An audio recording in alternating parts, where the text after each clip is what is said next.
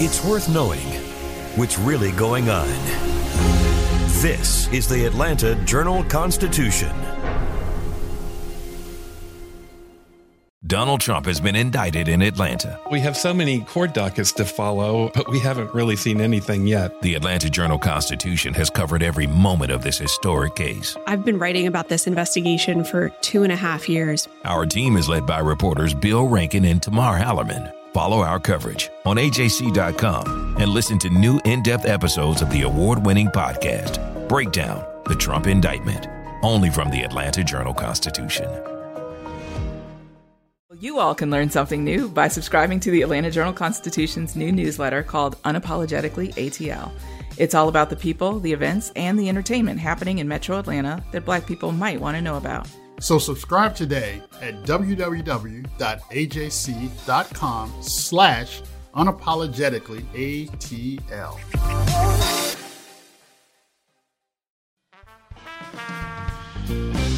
This is Access Atlanta. Every week, we share some of the best places to eat, play, and live out loud in the ATL.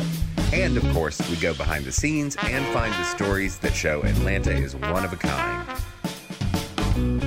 Welcome to Access Atlanta. I'm your host, Shane Harrison. We've changed the way we do our podcast. That means we're recording it remotely from our homes, but we've also changed what we're talking about in the podcast. Since we've always prided ourselves on providing guidance on things to do in and around Atlanta, and because most venues, theaters, and attractions are closed, we're going indoors and in some cases where it's practical, outdoors to places where it's easy to practice social distancing.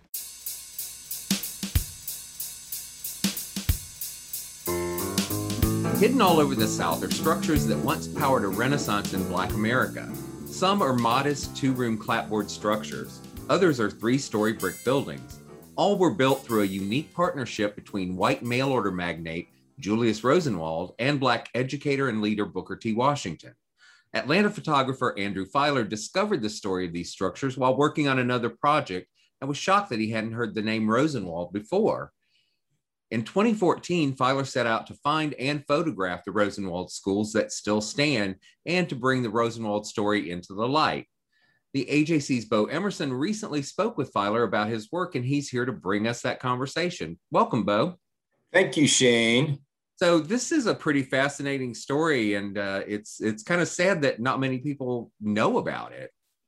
It's kind of weird too when you uh, see how huge that project was. Yeah, and they're all over the place, and there are quite a few still standing here in Georgia too. Well, it was. It's always shocking to uh, to stumble on one, and usually they have a different name. Uh, they uh, very very rarely were called Rosenwald, and that was really for two reasons. But the most important one was that Rosenwald, who you all may remember, was um, uh, had earned his fortune by uh, running and being part owner of Sears Roebuck.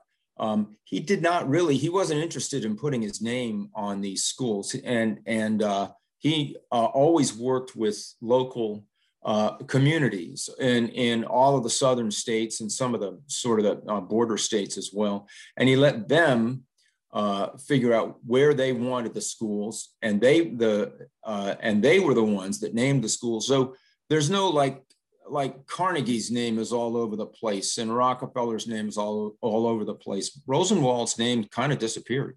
Yeah, and and a lot of those structures, that well, some of them are in disrepair, but some of them have been just turned into other things too, which is which is pretty cool. Um, and usually that as is a result of just dedicated amateurs and individuals in those in those communities that wanted to make sure that this little clue to history didn't disappear.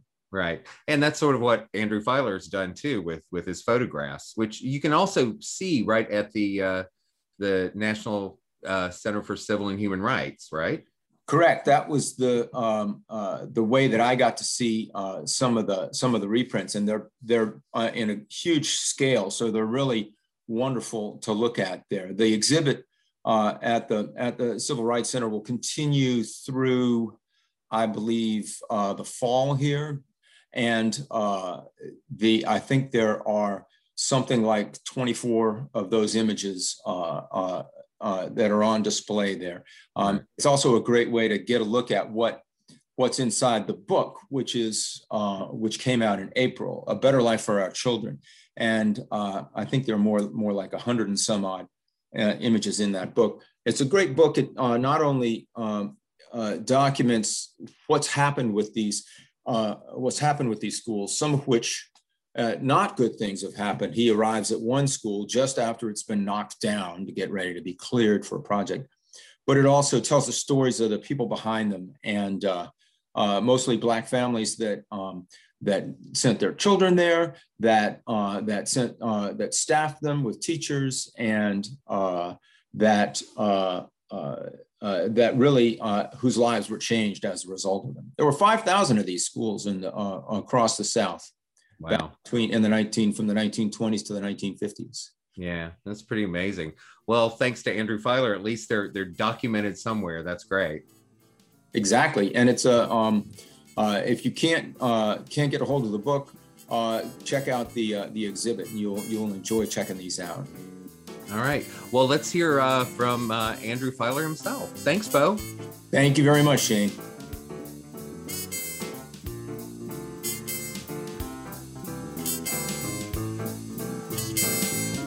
Uh, Julius Rosenwald and Booker T. Washington forged one of the earliest collaborations between Jews and African Americans to create schools throughout the nation for Black children who had no access to publicly funded education. Eventually, together, they built almost 5,000 schools for African American children. Um, um, of those, about 500 still exist. That time of building those schools was, was from 1912 to 1937. A few years ago, Andrew Feiler uh, became fascinated with these schools, and he drove more than 25,000 miles to record about 100 of the existing ones.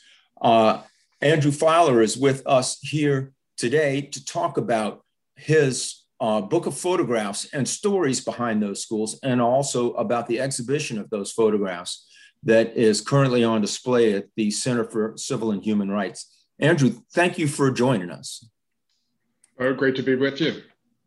So, uh, you uh, told me that at, as you were growing up, uh, this uh, this whole story uh, had never been mentioned to you, even though uh, you're a Jew. You grew up in the South, and and this is the kind of thing that your parents would would certainly have been fascinated by. How did that happen? So I have um, I've been a serious photographer most of my life. About 10 years ago, I started down this path of taking my work more seriously and mercifully being taken more seriously.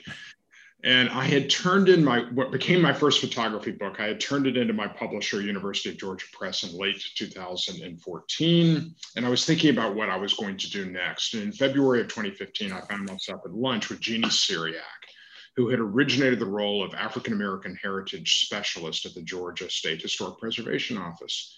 And she's the first person who told me about Rosenwald schools. And the story shocked me because, as you said, I am a fifth generation Jewish Georgian. Uh, I grew up in Savannah. Uh, I have been a progressive activist my entire life. And the pillars of this story Southern, Jewish, progressive activists are the pillars of my life. How could I have never heard of this story? Exactly. So I came home and I Googled Rosenwald schools. And what I found was that there were several books on the topic, but there was not a comprehensive photographic account of this of this program. And, and as, as I said, I've been a progressive activist my whole life. My voice as a photographer is my civic voice. And so this story, this early collaboration between Jews and African Americans and the cause of what later becomes known as civil rights, uh, fits so um, soundly within the space that I operate in um, as a as a sort of civic person that I, be, I kind of became obsessed with this story and decided that I was going to go in pursuit of this uh, of a photographic telling of the story. And uh, as a result, you ended up driving what twenty five thousand miles to states all across uh, the southeast so the pro, this program uh, begins in 1912. um, this collaboration between Julius Rosenwald, who is this so, uh, Julius Rosenwald. Let me let me just take a step back and kind of introduce the characters, if you will. Julius Rosenwald is born to Jewish immigrants in Springfield, Illinois, parents who had fled religious persecution in Germany. Uh, and he rises, he grows up, by the way, across the street from Abraham Lincoln's home while Lincoln is resident in Springfield. And in fact, if you go to downtown, if you go to Springfield today, there's a four square block Lincoln Home National Historic Site, and across the street from Lincoln's home is Julius Rosenwald's uh, childhood home. It is actually the offices of the superintendent of the National Historic Site. Um, Rosenwald rises to become the president of Sears Roebuck and Company. He turns Sears into the world's largest retailer as he leads this company from 1908 until his death in 1932. Booker T. Washington is born into slavery uh, and becomes an educator and is the founding principal of the uh, historically black college in Alabama known as Tuskegee Institute. And the two men meet in 1911. You have to remember, 1911 is before the Great Migration, which doesn't begin until later that decade. So 90% of African Americans live in the South. And public schools for African Americans are mostly shacks with a fraction of the funding afforded to white uh, schools for white children. Um, and so uh, the two of them create create this idea. And in 1912, they release, they announce this program. They reach out to the Black communities of the South. And they say, if you will contribute to a school because we want you to be a full partner in your progress, and we will count as your contribution cash, land, materials, and labor. And if you will reach out to the school board, the white school board, because we want to deliberately establish black white dialogue as a foundation for future progress. And these have to be public schools. So the white school board, while we welcome their contribution, they have to, at a minimum, agree to own, maintain, and staff the school, pay for the teachers. Do that, and Julius Rosenwald will make a substantial contribution towards school construction. And from 1912 to 1937, they built 4,978 schools across 15 southern and border states and it's it's a transformative moment in American history. And as you said, um, about 500 of these schools survive. In over three and a half years, I drove 25,000 miles across all 15 of the program states and shot 105 of the surviving schools. Now, do you remember what uh, when you saw your first one, and what did it look like, and uh, what did it sort of tell you? Uh, that's a that's a good question. So it turns out that the very first school that I went to um, is I think one of the most compelling schools. It's the Noble Hill School in North Georgia. I, uh, Jeannie Cyriaque and I, Jeannie took me out and introduced me to some of the earliest schools, and we would do these shoots around Georgia as kind of my test shoots. And we went up to the Noble Hill School in Bartow County, which is about an hour north of Atlanta, up I 75. Uh, and the Noble Hill School has this incredible story associated with it. There's a photograph on the wall of Webster Wheeler and Webster Wheeler uh, grew up in Cassville, Georgia, and left as part of the Great Migration. And he goes to, to Detroit. He has an entire career as a carpenter for the Ford Motor Company. And in 1923, he hears that his small town of Cassville has gotten this Rosenwald grant, and he moves back to Cassville. And along with one community member, they build this school. Now, that was probably uh, counter to what everyone else was doing at the time he came back to the South, uh, leaving what was for sure a prosperous um, uh, uh, potential for himself. And how old would he have been at the time? You know, I don't know the answer to that question, but I think why did he come back?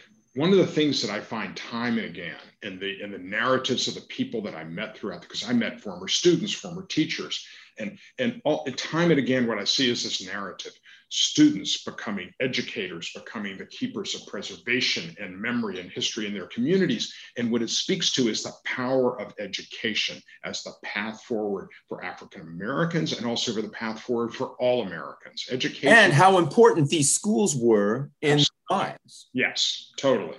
So Webster Wheeler comes back and he builds the school. And today it is a community center um, and uh, and and small museum to uh, to the uh, to the heritage of African Americans in North Georgia, and it was turned into that heritage center by one of Webster Wheeler's descendants, his great granddaughter Marion um, Marion Coleman was the curator of the center for 20 years, and now his great great granddaughter, uh, Valerie Coleman, is the curator of this center. And the, the, but I, want to just add one more thing because this is the power of these stories. This is this body of this this body of work. This my book, this exhibition is photographs, but I found such incredible stories that I told us I ended up writing a story that goes with each photograph in the book and with each photograph in the exhibition. And this one, I focus on the fact that there's this photograph of him on the wall. Because in Isabel Wilkerson's treatise, uh, The Warmth of Other Suns, her, her Pulitzer Prize winning book on the Great Migration, she tells this amazing story that when migrants left the South, and they arrived in their new cities, sometimes in the North, sometimes in the Midwest, sometimes in the West, they would have their portrait taken as a testament that they had to the fact that they have arrived in the, this promised new land. And so this portrait of Webster Wheeler is not is a is a is a token of the of of great migration history in America, and it hangs on the wall of this schoolhouse. Well, and he not only migrated, he came back again. That does that mean that he stayed in Cassville, or did he go back to and and was it Chicago or where had where had he, he was in he was in, he was in Detroit. Um, uh-huh. And and he he came back to the community and he built the school and remained in the community and stayed. That's that's pretty great. Now, uh, the as you mentioned, uh, the, your photographs, uh, which there are, uh, how many photographs in your book? So there's 85 photographs in the book. Um, each comes with a story that highlights some dimension of either the history of the Rosenwald School program or the connectivity of the Rosenwald School program to the sweep of, of American history. Uh, and, and those stories, that wasn't your intention to begin with, but you couldn't stop because people kept telling you stories. Yeah, that, that's exactly right. And, and, I'll, and I'll give you one, one really uh, uh, incredible, uh, incredible example. There's a photograph uh, in the take that is inside the Cairo School in Sumner County, Tennessee. It is a small white clapboard building. It is a one teacher school. And inside this school, above the doorway, hangs a photograph of Julius Rosenwald that has hung on this above this doorway since the schoolhouse opened in 1923. And below them, under his watchful gaze, are two African American men in their in their late 70s. This is Frank and Charles Brinkley. They are brothers and they both attended this school. Both brothers went to college. Both brothers went to graduate school. Both brothers became educators. They have four sisters, all of whom went through this school, all of whom went to college. And the six siblings together have 10 children. All 10 children went to college and that the legacy and sweep of that changing dynamic for that family may never have happened without without this school. And so how do you, you start with you start with this one little one room, one teacher, white clapboard school, and like that mustard seed, all of this grows out of that. Uh, yes, and in fact, um, what you what you find in this program is the program begins with these smaller schoolhouses, one teacher schools, two teacher schools, three teacher schools, all these small white clapboard structures.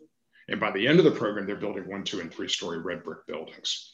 And so there is um, the, there is the evolution of the program. There's also the evolution of how American history changes and adjusts during the sweep of this program. In fact, I wanted to get you to talk a little bit about uh, the those schools were built between uh, 1912 and 1937. Is that right? That's correct. And but they they continued even long after Brown versus the Board of Education had decided that uh, uh that separate but equal was no longer the, the law of the land. Yes. So in my uh, in the structure of my, I've actually built into the some of this history into how I title my images. Each of the schoolhouses, each of the photographs of schoolhouses, my title is first the name of the school, because these names are so iconic. The Dunn's Chapel Rosenwald School, that's the Rosenwald School, for example, that John Lewis went to. Um, Shady Grove, Shiloh. These reflect people, uh, people in the uh, places in the community, churches in the community. So I have the title of the school. I have the county and the state because the uh, public funding uh, that was component, the component of this went through the county school boards. And then I have the opening date, but I also have the closing date because of exactly the question that you're asking. Many of these schools closed in um, around the time of the Brown of the uh, Supreme Court desegregation orders of 1954 and 1955. But the response to Brown varied widely, not just by state, but by individual school district. And many of these schools are active schools into the, into the late 1960s, and some are actually active into the early 1970s like 20 years after uh, the Supreme Court decision. Correct. Um, which uh, shows a couple of things. It shows uh, white resistance to integration, but it also shows the durability of that um, uh, that educational architecture that was created so many years earlier. Well, yeah, I think that that's a, that's a really good and a very important point. And, and let me, you know, and this is another example of why I had to t- write stories with each of these things. So the original, the beginning of the program, I have I have a photograph of the in this in this pro, in this book and in the exhibition of the Emory School in Hale County, Alabama which is uh, built around 1915. It's likely the oldest surviving Rosenwald school. And it, and it illustrates the architecture of this uh, that is defined very early in the program. There's an architect named Robert Robinson Taylor. Robert Robinson Taylor is the first African American to attend MIT. He is the first accredited African American architect, and he is hired by Booker T. Washington to be the chief architect at Tuskegee. Many of the beautiful buildings on that campus were designed by Robert Robinson Taylor. And he and Robert Robinson Taylor's great granddaughter is Valerie Jarrett, who was one of the senior aides to President Obama during his entire tenure in the White House. Uh, and I bring Robert Robinson Taylor's story into this book with a portrait of uh, Valerie Jarrett holding up a sheet of stamps, which honored Robert Robinson Taylor in 19 in excuse me 2015 so robert robinson taylor and his team lay out these design principles. Large windows to let in lots of light because these schoolhouses originally did not have electricity. Um, uh, cloak rooms so the dirty outer garments could be set, kept in separate places and not dirty the um, the uh, education spaces. And also this is this one schoolhouse uh, had two teaching spaces that were separated by a series of folding doors that could be pulled back to open up the entire space so it could serve as a community center outside of education hours. And these basic design principles, this is progressive era architecture, architecture in service to education. Those principles that are laid out in 1912 by Robert Robinson Taylor become the design principles that exist through the entire history of the program. And uh, the the, uh, the schools themselves, uh, some were uh, some were durable, some were uh, uh, you know prey to the same forces that destroy so many historic structures all over the place. Um, the uh, there is a certain amount of effort being made in a variety of places to uh, to preserve uh, these these schools, including uh, the one that you mentioned in Cassville? And, and are there some others as well in, in Georgia? Yes. So um, there, in, in um, there were originally 4,978 schools. As you mentioned earlier, only about 500 survive, and only about half of those have been restored. Mm-hmm. And I have, um, and, and these schools were largely smaller structures, so they have outgrown their use as educational spaces. And in fact, of the 105 schools I went to, only five are still in use for educational purposes. Um, so they've had to, to, to, restore them and preserve them, they have to have been adaptively reused. But there is an important narrative thread within this work, which is the plea for preservation, because I show schools that have been preserved, that have been adaptively reused into community centers and church halls. But I also show schools that are at risk of collapse. And in fact, there are several schools that I arrived at that had collapsed so recently that one was surrounded by yellow caution tape and another by emergency fencing with keep out signs. And, uh, and so part of this, of the, uh, the narrative thread of this work is to highlight how important these spaces are as these centers of history and memory and how it's really important to preserve them. And fortunately, in a number of communities, there's, there's sort of a rising awareness of this program. and many communities are coming together that, that, these communities that have unrestored schools and making an effort to restore them, to restore them and turn them into uh, uses that where they can be enlivened by the community. What did it feel like when you arrived just a little bit too late and you found one that had fallen down onto the ground? You know, it's um, it, it's it's shocking and depressing and sad, and yet if that uh, and i will tell you there's there's uh, there's a photograph of the we in this book the w.e.b du bois school in wake forest um, uh, north carolina. And i arrived uh, fully expecting to see the school there. I only later found out that it had literally been demolished one week before i got there. And it is this pile of rubble and standing in the midst of this rubble is a coke machine yeah. you can't make this stuff up, right? uh, and, and, yet, you know, I, I, I photographed that because I knew that that is an important and emotional message. You know, this is this is this is a Coke machine in the South standing sentinel as a reminder that uh, this is what happens when we don't undertake these efforts in time. Now, I wanted to uh, point out you you uh, you mentioned uh, about that you were shocked to find out about this this whole history, um, and one of the things that you told me earlier was that uh, the the one of the reasons Julius Rosenwald isn't um, as uh, uh, his name isn't on everything was for a couple of things. One was that he made a point of saying that the entire fund was to be expended uh, in, in a, in, a, prescribed amount of time. So the, the, uh, that was so that, and you, you tell me the, the way that you put it there, but that was so that the um, uh, instigators, the people uh, who created this were going to benefit from, uh, from that, from those efforts. Yeah. So Julius Rosenwald is, one, is, is, is, is really one of the earliest and greatest philanthropists in American history. And think about how innovative he was. The African American community has to contribute to a school this is a challenge grant, an early example of challenge grant. The white school board has to agree to participate. This is one of the earliest examples of public private partnership. And it has become very fashionable in philanthropy today to sunset your foundation. Uh, Warren Buffett has said that. Bill Gates has said that. In, in Atlanta, uh, Bernie Marcus has said that. Julius Rosenwald is one of the earliest philanthropists to introduce this idea of a, of a foundation that sunsets, because Julius Rosenwald believed that the generation that helped create the wealth should be the beneficiaries of that wealth. So the customers of Sears that helped create um, his his his success, financial success, should benefit from his philanthropic endeavors. And so he mandated that all funds in the Rosenwald Fund should be expended within 25 years of his death. And in fact, he dies in 1932, and the funds are actually expended within 15 years, and the fund shuts down in 1948.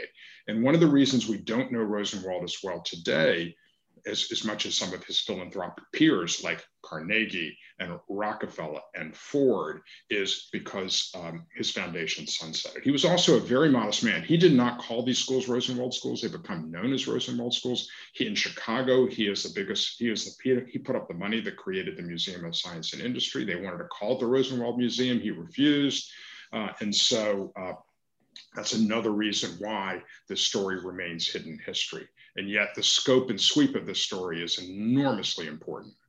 And you pointed out that, the people that uh, that generated this money, the, the customers of Sears Roebuck, uh, well, a lot of those customers were African Americans. Uh, the uh, uh, the uh, but of course the the customers of Sears Roebuck. This is probably not recognized today, but this was a an institution of American culture. People lived in Sears Roebuck houses that, that they bought by mail order. Uh, people uh, lived on that uh, sound furniture from Sears Roebuck and used tools from Sears. It was a huge uh, uh, part of American life at one point, and and back then I can't I, I can't exactly guess how much, but uh, enough to where you wouldn't have to explain what Sears Roebuck was back then. Absolutely, and in fact, it's particularly important in the South Sears is particularly important to the South for African Americans. Right. they could order things through the mail without having to suffer the indignities that they experienced when they went to white shops and were not had to and had to wait behind the white customers or were not allowed to try on clothing. And in fact, uh, I, one of the schools that I visited is the Bay Springs School outside of Hattiesburg, Mississippi, where um, the widow of, of Vernon Dahmer Sr., who was a, uh, the head of the NAACP in Hattiesburg and is later murdered for his activism. I met with his, his widow, uh, Ellie Dahmer, have a portrait of her in the book. She is a former Rosenwald student, a former Rose, teacher in this Rosenwald school that we were meeting in. And her son, uh, Dennis, who had recently restored the school, tells me the story about how when he was growing up, the rumor was that the white the white merchants in town would spread the rumor that Sears was Jewish and Roebuck was black, so that people would uh, not shop at, at, would not shop at Sears Roebuck, and that they would instead shop at, the, at these white establishments in town. Well, uh, apparently it didn't work. No. so uh, to uh, to let folks know who are listening to this podcast, uh, your photographs uh, a healthy selection of them are on display uh, right now at the Center for Civil and Human Rights. And that, uh, that exhibit is going to be there for uh, a prescribed amount of time. You'll tell me how long. It's up through uh, the exhibition just opened and it will be up through December 12th. And then it's going to take a tour. And, and I don't know whether you know already how, uh, where, it, where it will go next. It, um, it will, um, um, after it leaves Atlanta, it will be going to uh, Charlotte, the Charlotte Museum of History. Then it will go to Memphis, the National Civil Rights Museum and at the Lorraine Motel. It then travels to Nashville to the Tennessee State Museum, to New Orleans, to the Museum of the Southern Jewish Experience, which coincidentally is opening today, the day that we're, we're uh, recording this. Uh, then we'll go to Richmond to the Virginia Museum of History and Culture, and then it will travel beyond that. This is, uh, it's going to travel for quite a while. Now, are you going with it in all these places? Of course. So you're going to put some more miles on that same car, right? I, I will. And uh, about that time, you know, I, I, started shooting this work when the exhibition of my, uh, the work of my prior book was traveling and one of the i got started shooting this work like my the work from my previous book would for example open at the was it was on display at the international civil rights museum in greensboro north carolina which is in the old woolworths where the lunch counter sit-in movement begins february 1st 1960 and i would research rosenwald schools and I would uh, spend hours on the internet finding these uh, surviving structures, and I would line them up by GPS coordinate, and I would shoot, I would load up my exhibition in the back of my wife's SUV, and I would drive to Greensboro on these rural roads, and I would shoot schools all the way up. I'd hang the exhibition, I would shoot schools all the way back. Four months later, I'd go take down the exhibition, do the same thing all over again. So uh, by the time this exhibition is traveling beyond Atlanta, I hope to also be in, in the search of uh, shooting my next book. And what's that book going to be about? I, you know, I, I, I, this is something I have been fixating on for quite some time. I kind of have a new, new, new idea about every three days. Uh, most of those ideas don't survive 24 hours of scrutiny. Most of the rest don't survive 72 hours of scrutiny. But I'm, I'm, i do have a particular idea that I'm starting to. My, my process is to read and shoot and shoot and read, and the reading informs the shooting, and the shooting informs the reading. And I'm I'm kicking around a particular idea, and I intend to start doing some reading research over the summer and uh, see if that becomes the, the project that uh, I move forward with. I hope to be all right we won't give away that topic right now, so nobody uh, beats you to the punch. But uh, uh, but I appreciate uh, Andrew Feiler you taking time to talk to us, and uh, uh, I, I very much appreciate the, those wonderful black and white images, and I and the chance to see them in that in that large format reproduction there at the Center for Civil and Human Rights. And uh, the book uh, that uh, that collects all those pictures together, uh, tell the proper name for that volume. So the, the book is titled uh, "A Better Life for Their Children." Julius Rosenwald, Booker T. Washington, and the 4,978 schools that changed America. And where can folks find that? Uh, that book, uh, of course, I'm a strong supporter of independent bookstores. It can be purchased at A Cappella Books. Uh, you can find it on Amazon, or folks can also buy personalized and signed copies on my website, which is andrewfeiler.com. Fantastic. Andrew, thank you so much, sir. Oh, thank you. It's been a pleasure to be with you. A pleasure to be with you too. You take care. Thank you. The Newport Jazz Festival, one of the most iconic jazz festivals in America, has arguably been a focal point of Rhode Island summers since the 1950s. But as with most performing arts, COVID 19 put a halt to the event in 2020. On the same weekend the festival returns with some of the biggest names in jazz, a new event in the tradition of the Newport Festival could shift the focus in Roswell to jazz on a summer's day. For the maiden Boku Jazz and Blues Festival and Pop Up Art Village on July 31st at the East Village Center, the Roswell Arts Fund is bringing the Brubeck Brothers Quartet, led by the sons of the late Dave Brubeck, who was a Newport staple, to headline a day of music. Find out more about the festival on AJC.com. Some like it hot, but when it's time to cool off, Metro Atlanta locales and a few spots further down the road offer a variety of options. Spend time with family and friends catching waves at water park rides or lounging for beachy vibes. Spend a daycation at a hotel with a swanky outdoor pool aptly called the Wet Deck. There's a rotation of climate controlled activities with social media worthy skyline views of Atlanta. Head to AJC.com to check out our list of a few places that can help you beat the heat while taking a break to chill. It was 2013. Atlanta actress Crystal Fox, 18 years removed from her regular role on CBS's Carroll O'Connor police procedural In the Heat of the Night, had already figured her days of TV and film were largely behind her. She had spent the previous decade focused on stage work, starring in musicals and plays around the country and locally at the Alliance Theater. Her only TV credit between 2001 and 2013 was a small recurring role on Tyler Perry's House of Payne. Then she landed the role on Perry's first own drama, The Haves and the Have Nots, as Hanna Young. The series concluded recently after eight seasons, and the AJC's Rodney Ho spoke with Fox about the show and her career. Find the interview on the Radio and TV Talk blog at ajc.com. It's been 30 years since Usher Raymond IV first competed as a 13 year old on Star Search. Now he gets to headline on his dream stage and bring the ATL along for the ride. It's an exciting 90 minute musical celebration that Usher, who now wears an inclining asymmetric haircut, takes great pride in. The superstar kicked off his residency at the Coliseum at Caesars Palace in Las Vegas on July 16th. The show will continue through the rest of 2021. Read our interview with the R&B superstar on AJC.com and find out how he's bringing Atlanta to the Vegas Strip. For more things to do in and around Atlanta, go to AJC.com. The podcast is edited by Tyson Horn. The theme music is by Bo Emerson and Billy Gewen, and I'm your host, Shane Harrison.